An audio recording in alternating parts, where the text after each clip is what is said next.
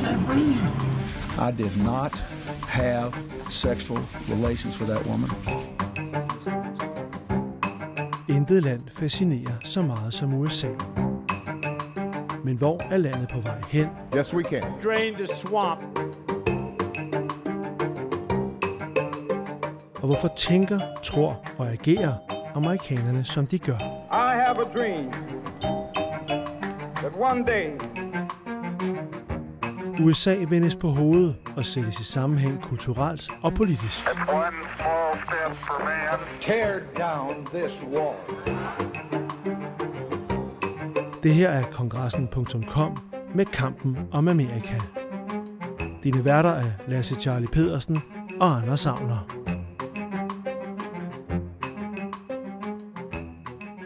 Goddag og velkommen til Kampen om Amerika.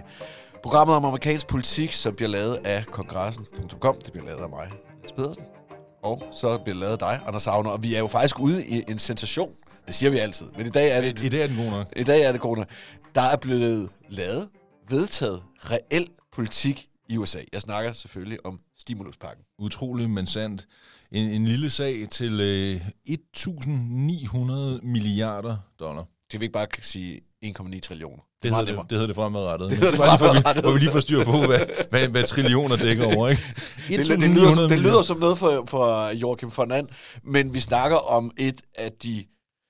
Altså en kæmpe sejr for Biden, men vel også et af de helt reelt største stykker lov, hvis man kan sige det, mm. der er blevet stemt igennem i USA i en del år.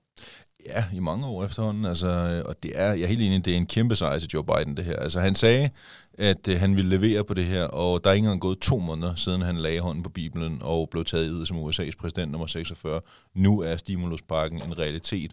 Og nej, det er ikke en til en en stimuluspakke, som alle dele af det demokratiske bagland er ligeglade for, men den er der, og den er stemt igennem både senatet og huset, klar til underskrivning. Det er en kæmpe sejr for Biden. Ja, det er jo heller ikke en uh, stimuluspakke, som uh, republikanerne er, er specielt begejstrede for. Selvom de faktisk, det kan vi jo vende tilbage til, ikke er så vrede eller så ophidset, nødvendigvis som man kunne have forventet. Altså, man, man, man kunne måske forvente en smule mere reaktion til betragtning af. Ja, det er det, jeg mener. Der er ikke, der er ikke, Nå, men, men, men apropos, så hopper vi ned i den her stimuluspakke i dag. Hvad vil den føre med sig, økonomisk, politisk? Og i virkeligheden skal vi også snakke om, er den gal eller genial? Altså, mm. er det galt eller genial, at, at manden er gået med en... øh, en, øh, en øh, altså, Biden er, er, er, er, i den grad er gået efter noget, han gør så alene. Mm. Det her, det er. Du, må- du, du brummer bare lidt med. Ja, men jeg tror, den, jeg tror du er meget godt fat i den, så mindre, mindre du fundamentalt fejl, så, så kører du bare videre. Jamen, så vil jeg egentlig bare sige, det er det, vi snakker om i dag i kampen om Amerika.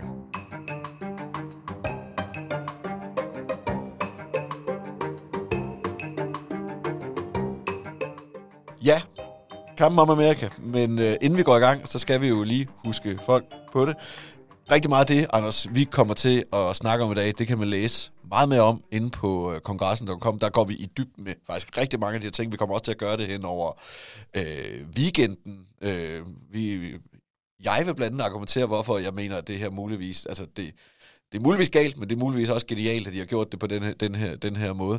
Der vil også være, der vil også være artikler om, hvorfor Kamala Harris måske eller hvorfor, hvor vi argumenterer for, hvorfor hun ikke bliver præsident i 24. Hvad vil man mere kunne glæde sig over til den næste par dage? Mere vil man jo så også kunne glæde sig til at læse. Det er jo faktisk øh, ikke noget, vi gør så tit, men faktisk en podcast-anmeldelse af noget, vi ikke selv har lavet. Det er øh, utroligt, men sandt igen er det jo, at, at øh, ekspræsident Obama har jo lavet en podcast sammen med Bruce Springsteen, der hedder Renegades. Øhm, Har du hørt den nu? Jeg har faktisk hørt de første Men altså, jeg havde jo hørt den sidste uge, og der, der var du slet, det, det vidste du ikke rigtigt, om du, altså, om du havde mave til at gøre. Jamen, jeg, jeg vil sige, jeg har hørt de første fire afsnit nu, og øh, når det er godt, er det godt. Ja. Øh, når det går i tomgang, så går det godt nok også i tomgang. Altså, men, øh, altså, nu må man det jo ikke, øh, det må man så set godt snakke om onani, men det, det antager det også lidt ind, ind imellem. Det skal så lige siges her, at jeg har en meget stor veneration for specielt Bruce Springsteen, men egentlig også for, for, øh, for Obama, men jeg, jeg, det, altså, jeg, jeg mangler et afsnit forhold til dig, kan jeg høre, men, men det kan også være lidt tung indimellem. jeg synes, når de bliver personlige, og de sådan deler, altså, når Springsteen deler ting om sin musik, eller når Obama deler nogle af de mere sådan personlige betragtninger fra sit præsidentskab, så er det godt. Men øh, jeg synes, når det bliver generelt, så bliver det lidt kedeligt. Så bliver det en lille smule, øh, så bliver det en lille smule, jeg, jeg vil kalde det selvsmagende. Ja. ja. Nå, anyways, pointen er jo, at alle de her ting, Det kan man læse om. Det kan man læse om. Men Anders Agner, hvad kræver det for, at man kan læse om det? Det kræver, at man bliver medlem inde hos os. Det og det det. er der jo sikkert øh, altså, nærmest uendelig mange gode grunde til at blive. Altså, der er jo både alle de artikler og mange flere. Der er masterclasses. Næste gang masterclass 23. marts kl. 20. Og hvad? Jamen, det bliver fantastisk dejligt. Det er undertegnet, der har fornøjelsen, og det er, øh, vi skal snakke om uh, Kennedy-dynastiets fremtid i amerikansk politik. Og så kan jeg lige så godt... Øh, og jeg, jeg har godt nok fået at vide, at jeg må ikke afbryde dig, men det er der er simpelthen nødt til lige at bryde ind og sige, jeg vil gerne advare på forhånd, det bliver fremragende, men langt. Vi skal så forsøge at holde det inden for rammen den aften. Det er øh, lytterne, der måske ikke har hørt det endnu, kan jo så passende varme op med at høre første sæson af den serie, vi har lavet, der hedder Kennedyland, hvor at, øh, vi gennemgår nogle af, af de forskellige familiemedlemmer også. Men det er den 23. marts kl. 20 for medlemmer af kongressen. Det kan være, at du måske kan fortælle, hvad det koster at blive medlem. Det kan jeg da godt. Det koster øh, 1000 og 86 for et helt år. Det svarer til 89 kroner om øh, måneden. Og ellers, hvis man gerne vil have et måneds abonnement, så koster det 124 kroner, og som så andre siger, jamen, så giver det adgang til al vores øh, journalistik. Og så giver det adgang til de her masterclasses, som lige nu jo er digitale, når verden bliver et mere behageligt sted igen. Så bliver det, hvor vi mødes og siger hej og ser hinanden. Øh, som Anders siger næste gang om øh, Kennedy, og som en, der øh, i hvert fald meget tid deler kontor med Anders og har en eller anden form for PTSD. Kennedy-ting, fordi Anders, hold da op, det ved du meget om, øh, så vil jeg faktisk opfordre alle til at møde op til det, fordi så kan det være, at øh, nej, det er virkelig fremragende. Der er vel få, der ved mere om øh, Kennedy, end Anders Savn at gøre, og øh, jeg tror faktisk, øh, lige når den der, den, øh, den øh, selvom jeg har hørt meget, så vil jeg egentlig, tror jeg egentlig gerne, jeg Jeg vil faktisk gerne lytte med. Ja, den tror jeg gerne, jeg vil lytte med til. Nå, Anders Agner, hvad vi også bliver beskyldt for. Vi kan, vi kan snakke langt om øh, ting. Det skal handle om øh, stimuluspakken i dag. Skal vi lige starte med at sige, hvad er det egentlig, den indeholder, de her 1,9 trillioner? Så er vi ligesom fakta på Ja, plads. man kan sige, noget af det vigtigste i hvert fald, og det er måske det, vi skal starte med, det er, at den indeholder blandt andet hjælp til alle de mere end 10 millioner amerikanere, der i talende stund er arbejdsløse. Den øh, nuværende aftale, man havde lavet, som jo lod vente på sig, den øh, udløber jo nu her den 14. marts. Og det betyder, at de mange millioner amerikanere, som simpelthen ikke kunne få enderne til at mødes økonomisk, havde fået noget økonomisk støtte hver måned, men det havde de kun udsigt til at have indtil den 14. marts. Det er nu forlænget indtil, øh, indtil september måned med den her stimuluspakke. Og man kan sige, det er vel nok... Altså, der er jo flere punkter med. For mig at se, at det er noget af det allermest centrale, det er, at man har fået forlænget det her helt frem til september måned, fordi det er simpelthen altafgørende for enkelte amerikaners hverdag. Altså, de står ellers, øh, hvis ikke den her aftale var blevet lavet, hvis ikke det her var blevet forlænget, jamen, så havde de udsigt til, at det måtte gå for hus hjem. Ja, hvis man lige skal gøre det op sådan i, øh, i, øh, i hårde tal, så vil jeg sige, at en arbejdsløs amerikaner, han, øh, han vil få, han vil få hvad hedder det, 400 dollars Ja. om, om ugen. Øh, familier, eller nej, undskyld, folk, der går på arbejde, men tjener mindre end 75.000 dollars om året, de får en sådan en indgangscheck på 1.400 dollars. Øh, og øh, så er der jo også det ene, som er noget særligt, om- altså ikke, ikke er særlig amerikansk, men egentlig er særligt i den her omgang, det er, at man ligesom har sat et, et, øh, et øh, loft på øh, henholdsvis øh, 100.000 dollars og 200.000 dollars for henholdsvis øh, individuelle familier. De får faktisk ikke de her dollars. Det vil sige, man har faktisk målrettet det her mod, kan man sige, den fattigste del af befolkningen, dem, Ja. der har, har, har lider mest under, under det her. Og så som sagt, ja, så indeholder den en masse andre ting omkring netop at noget med, med, med, med husleje og forlængelse af arbejdsløshedsunderstøttelse, øh, food stamps og alle de her ting. Og jeg synes, det der i virkeligheden er mest gennemgående ved det her, det er, at det ikke nødvendigvis sådan en, en øh, nu smører vi Nutellaen, leverpostejen ud, så alle får lidt. Nej. Den er målrettet og det vil hjælpepakke jo altid været, men den her, i, i, synes jeg, i amerikansk målstok, er meget målrettet dem, der har der, der har haft det hårdest med det her, dem, der har mindst i USA. Det vil sige, at den går direkte til angreb på den her fattigdom. Jeg så sådan et tal med, at man blandt andet mener, at, at, at, øh, at man vil kunne løfte over 30.000 børn ud af fattigdom med den her ting og sådan noget. Det er jo alligevel, det er jo ikke, det er jo ingen, jeg mener godt, at det faktisk var mere end 30.000, men det, Ja, ja. det, er jo, ikke- det, er jo, det er jo ikke ingenting, det her. Det er meget markant. Ej, det, det, det er ret stort, og man kan sige, det viser jo så også noget om, hvor dybt den her krise stikker i USA, mm. og hvor meget det har, har ødelagt for mange mennesker i det forgangne år, øh, siden nedlukningerne startede, fordi, altså igen, 1.900 milliarder dollar, og det er en meget målrettet øvelse, netop som du siger, mod øh, den del af samfundet, der er hårdest ramt af, af coronanedlukningerne. det viser altså også noget om, at øh, det er noget af et genopbygningsarbejde. Men det må man så sige, det er der altså også lagt øh, byggestenene til nu med, med den aftale, der er lavet nu, fordi det er jo ligesom en kickstart et stykke af vejen også af økonomi. Altså man vil gerne, det er derfor, det hedder en stimuluspakke, man vil mm. gerne prøve ligesom sætte gang i julen igen. Det hele er gået i stå. Folkerådet af arbejdsmarkedet har mistet deres indkomstgrundlag osv. Nu skal det i gang igen. Jamen, jeg synes, det er en sandhed med to sider at sige, at det hele er gået i stå, fordi øh, de rige amerikanere, ja, altså netop dem, jeg nævnte før med, med gode indkomster og sådan noget, de er jo ikke blevet fattigere Nej. under covid-19. De er jo blevet rigere. Mm. Altså, det amerikanske samfund som helhed er jo blevet rigere, end det nogensinde har været, fordi at specielt de her tech-giganters aktier er bulret i vejret under, under, under det her. Så jeg tænker, ja selvfølgelig er det en stimuluspakke, øh, målrettet dem, der har haft det hårdest under covid-19, men jeg synes faktisk også, det er en anden ting. Jeg synes, det er også, at man bruger det som anledning til at prøve at gøre noget ved et problem, der også var der i covid-19. Netop det her med, at du har en, en stor fattig del af den amerikanske befolkning, du godt vil have hævet med op, og det, at man bruger det her i virkeligheden som undskyldning til for alvor at trykke til for at sige, hvad kan vi gøre for de her nederste 25-30 procent af befolkningen? Og det er jo den anden del af USA. Lige så meget som der er nogen, der er vanvittigt rige, har det vanvittigt hårdt, som lever under fattigdomsgrænsen. Så, så hele den her snak om ulighed, jeg har også, også med, med, at det er Janet Allen, der er blevet finansminister, som har det her ulighed, så har man virkelig brugt den her stimuluspakke til at prøve at virkelig at gøre noget meget drastisk ved den her ulighed, og specielt den her fattigdom i den nederste del af det amerikanske samfund, så, og det ikke nødvendigvis har så meget at gøre ved covid-19. Nej, men det er jeg fuldstændig enig med dig. Altså, det er jo det der, som de siger i USA, never waste a good crisis, og den her pakke er jo lavet nærmest lige så meget som en social reform, som en økonomisk reform, for at få løst de problemstillinger, der er her. Fordi der er, altså, allerede inden corona, corona har bare accelereret splittelsen, eller skældet mellem rig og fattig, og, øhm, og det er selvfølgelig det, man prøver at gå ind og gøre noget ved nu, fordi du kunne se allerede inden corona i det forgangne årti, hen til at corona ramte USA i sidste forår, jamen der er kløften mellem rig og fattig vokset for hvert år, der er gået. Og et helt nyt begreb, som er noget, som Biden og hans parti meget gerne vil have gjort noget ved, at overhovedet findes i USA, med det, man kalder working poor.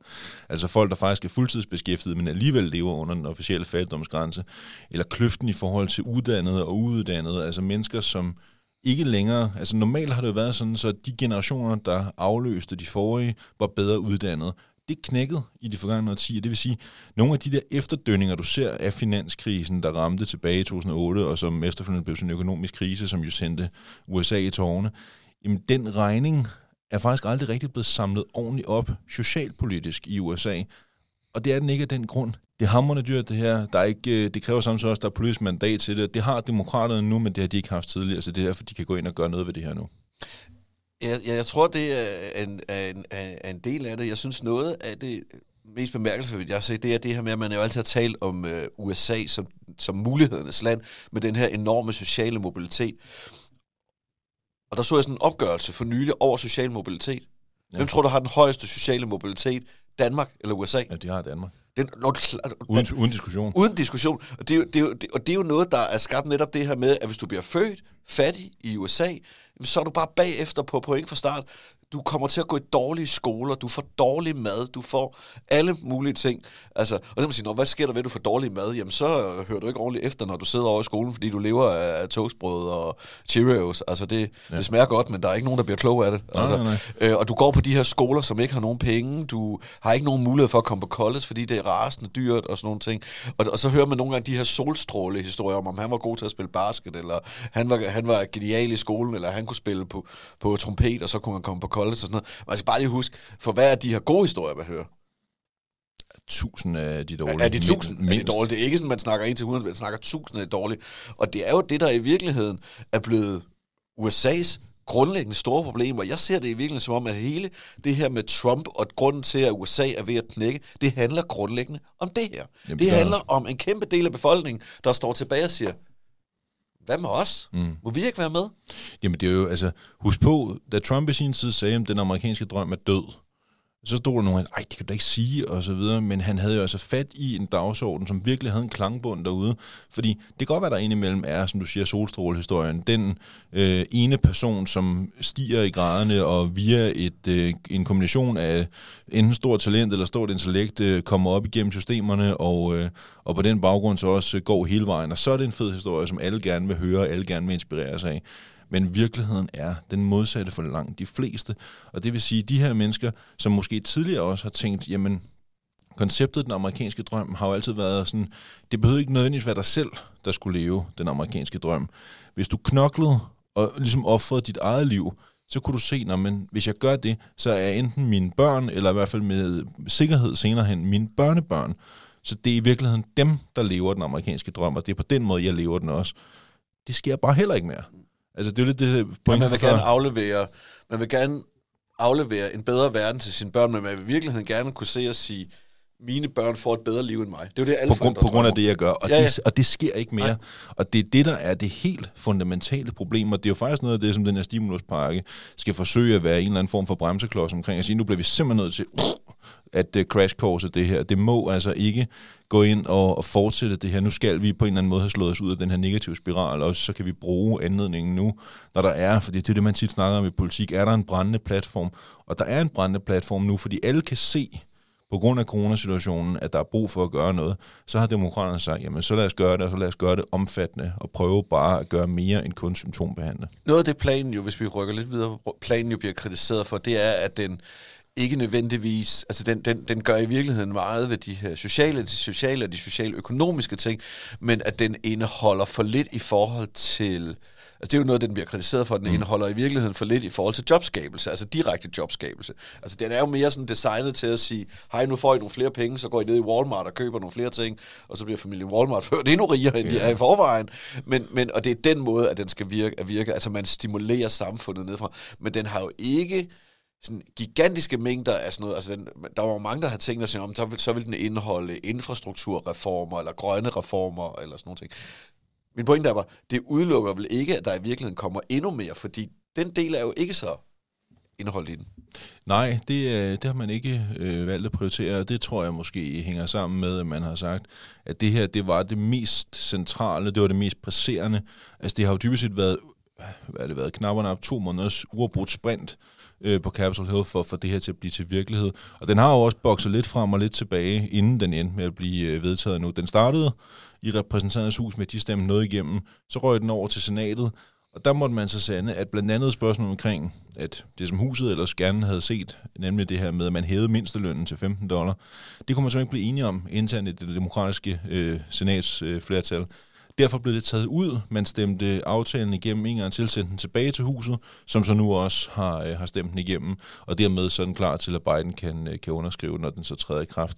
Ja, der sidder sådan en håndfuld øh, demokratiske senatorer, som ikke vil være med på de her 5%, som jo ellers for eksempel er, er Bernie Sanders store ting, at man over en, en, en, er det, er det en fireårig overrække gerne Ja. vil hæve mindstelønnen til, til 5 dollars. Men når man nu ikke har de her ting med, så er det vel også en rent teknisk ting om, at alt det, vi snakker om her, det kan man få med under de her budgetregler, alle de andre ting, der skal man faktisk samarbejde med republikanerne. Yes. Altså, det kan, fordi det kan de filibuster blokere.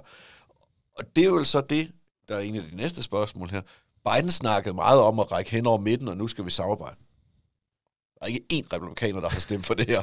Ej, en aftale, Og, han, og, og det virker som om, at de forhandlinger, der har været, de blev inviteret til nogle møder i det hvide hus, og så sagde de nogle pæne ting, og så var de langt fra hinanden. Og så var det lidt det. Altså, det, det, det får Mette Frederiksen til at virke uh, samarbejdsvillig over for oppositionen.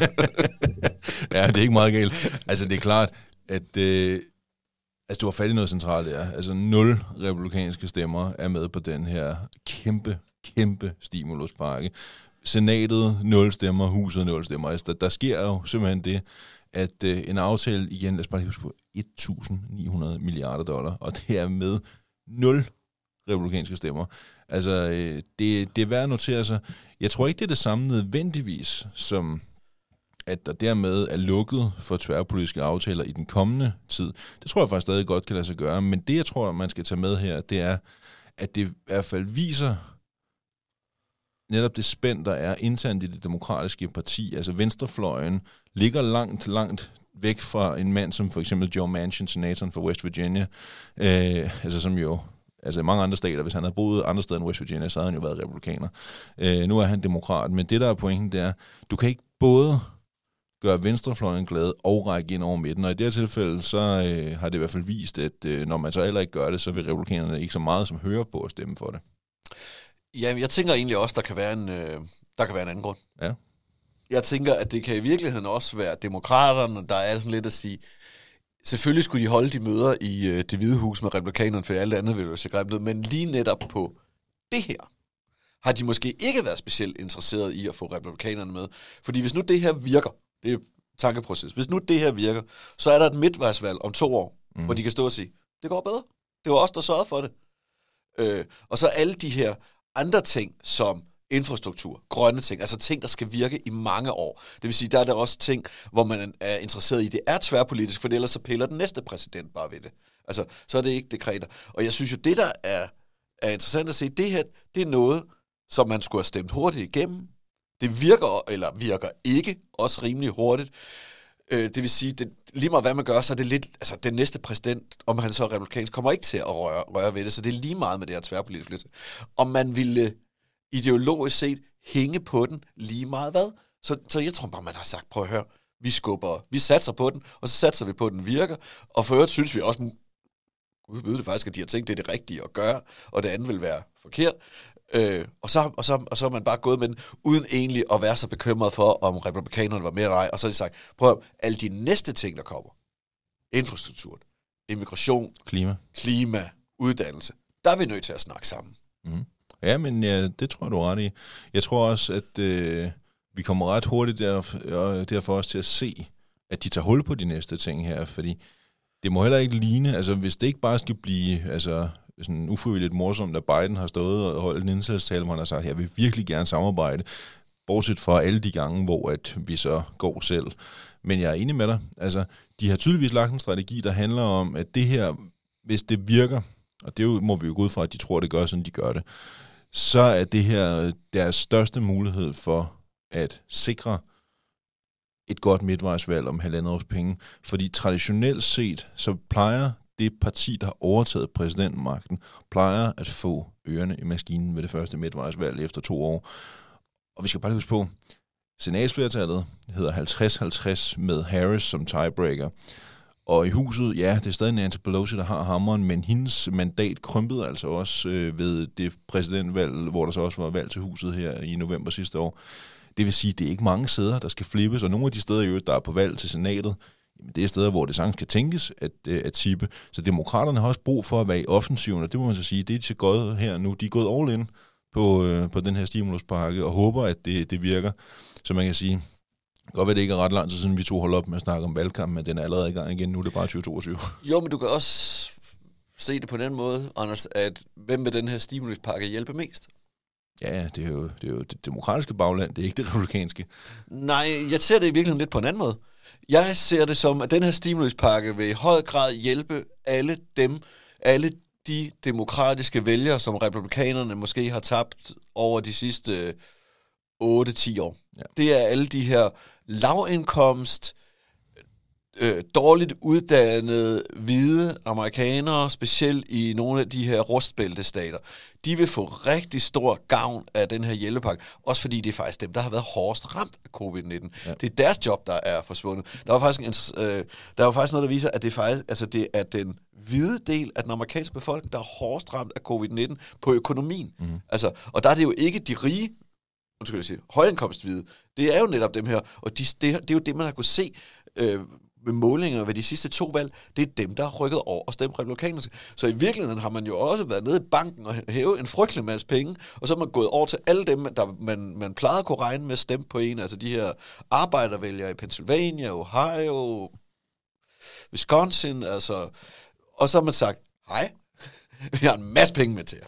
Ja, jamen, det er jo så, det er jo dybest set at se, om man kan sørge for, at dem, som stemte Obama i 12, men som så flippede og stemte Trump i 16... De og skal, stemte, de, også stemte Trump i 20. Ja, stemte Trump igen i 20. Mm. Øh, de skal gerne, i set ud fra demokratisk perspektiv, stemme på Biden eller Harris, eller hvem de nu øh, kører med i 24.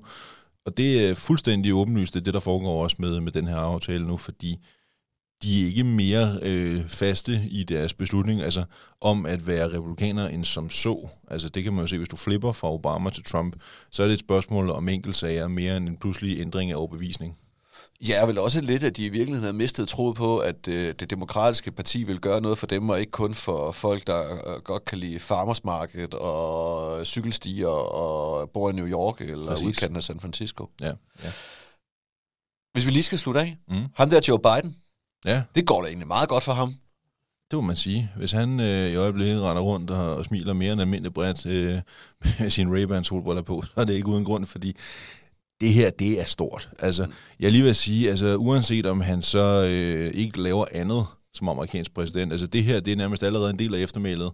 Det er, at øh, han var præsidenten, der, øh, altså udover at amerikanerne jo bliver vaccineret i hobetal i øjeblikket, så er der så enkelte steder, der øh, slår bak på en måde, som er grotesk. Altså Texas har jo valgt at melde ud, at nu åbner de det hele igen. Det behøver vi ikke snakke om nu, men øh, det, jeg vil sige sådan en Greg Abbott, der sådan tænker, ej, det gik så dårligt med min håndtering af den der vinterstorm der, så øh, kunne jeg ikke gribe til et, et godt populistisk øh, værktøj, og så åbne hele baduljen, selvom det er totalt uforsvarligt. Men det gør de så. Øhm, men det er klart, at se ud fra Joe Bidens perspektiv, så er det her noget af det vigtigste, der overhovedet kommer til at ske i hans præsidentskab overhovedet. Måske det vigtigste overhovedet, for det bliver også det, der definerer resten af hans øh, tid. Altså, han har herfra hen til midtvejsvalget med sikkerhed, hvor han har manøvrerum. Så kan det være, at det flipper. Det hvis nu, at de tager det ene kammer, jamen så er Biden pludselig en mand, der skal til at bruge meget mere tid på udenrigspolitik, fordi så har han ikke øh, øh, mandat med så længere nede på Capitol Hill. Men lige nu, der er dørene åbne. Lige nu, så kan der gøres ting, og det gør han. Så det, ja, det går godt for Biden i øjeblikket. Ja, han har et vaccinationsprogram, der kører. Okay. Øh, nu har han fået gennemført det her. Så er han faktisk øh, den øh, præsident siden øh, FDR, altså Franklin D. Roosevelt, der har fået underskrevet flest, øh, det er jo ikke, hvad, hvad er det nu, det hedder, dekreter. Ja. Altså, så, så, så de får virkelig ført noget, øh, ført, øh, noget øh, ud i livet. Altså, man skulle tro, at han reagerede, som om han kun havde tænkt sig at sidde i en periode. Ja, det, jo, og det kan man jo selvfølgelig heller ikke afvise, at han har, men det tager vi en anden dag. Det tager vi en anden dag. Øh, det var vel... Øh, Det var kampen om Amerika for i dag. Det var kampen om Amerika for i dag. Vi mener lige endnu en gang om, at øh, hvis du vil læse meget mere om mange af de ting, vi har talt om her, og mange andre ting også, så skynd dig at tegne et medlemskab af kongressen.com. Det foregår inde på kongressen.com. Der er en, øh, en stor dejlig firkant ude på forsiden, man lige kan trykke på, så kommer man re- ret hurtigt igennem øh, det. Øh, ja, tak til dig, Anders. Tak til dig, Lasse Pedersen. Og så øh, tak til jer, kære lytter. Vi er super glade for, at I er med. Og øh, ja, ha' det godt.